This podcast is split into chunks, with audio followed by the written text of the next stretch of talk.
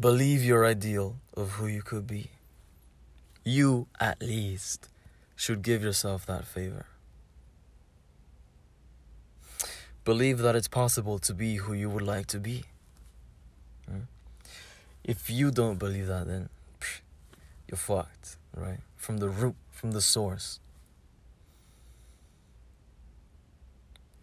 But you, at least, should give yourself permission, right? To believe that you can be who you want to be.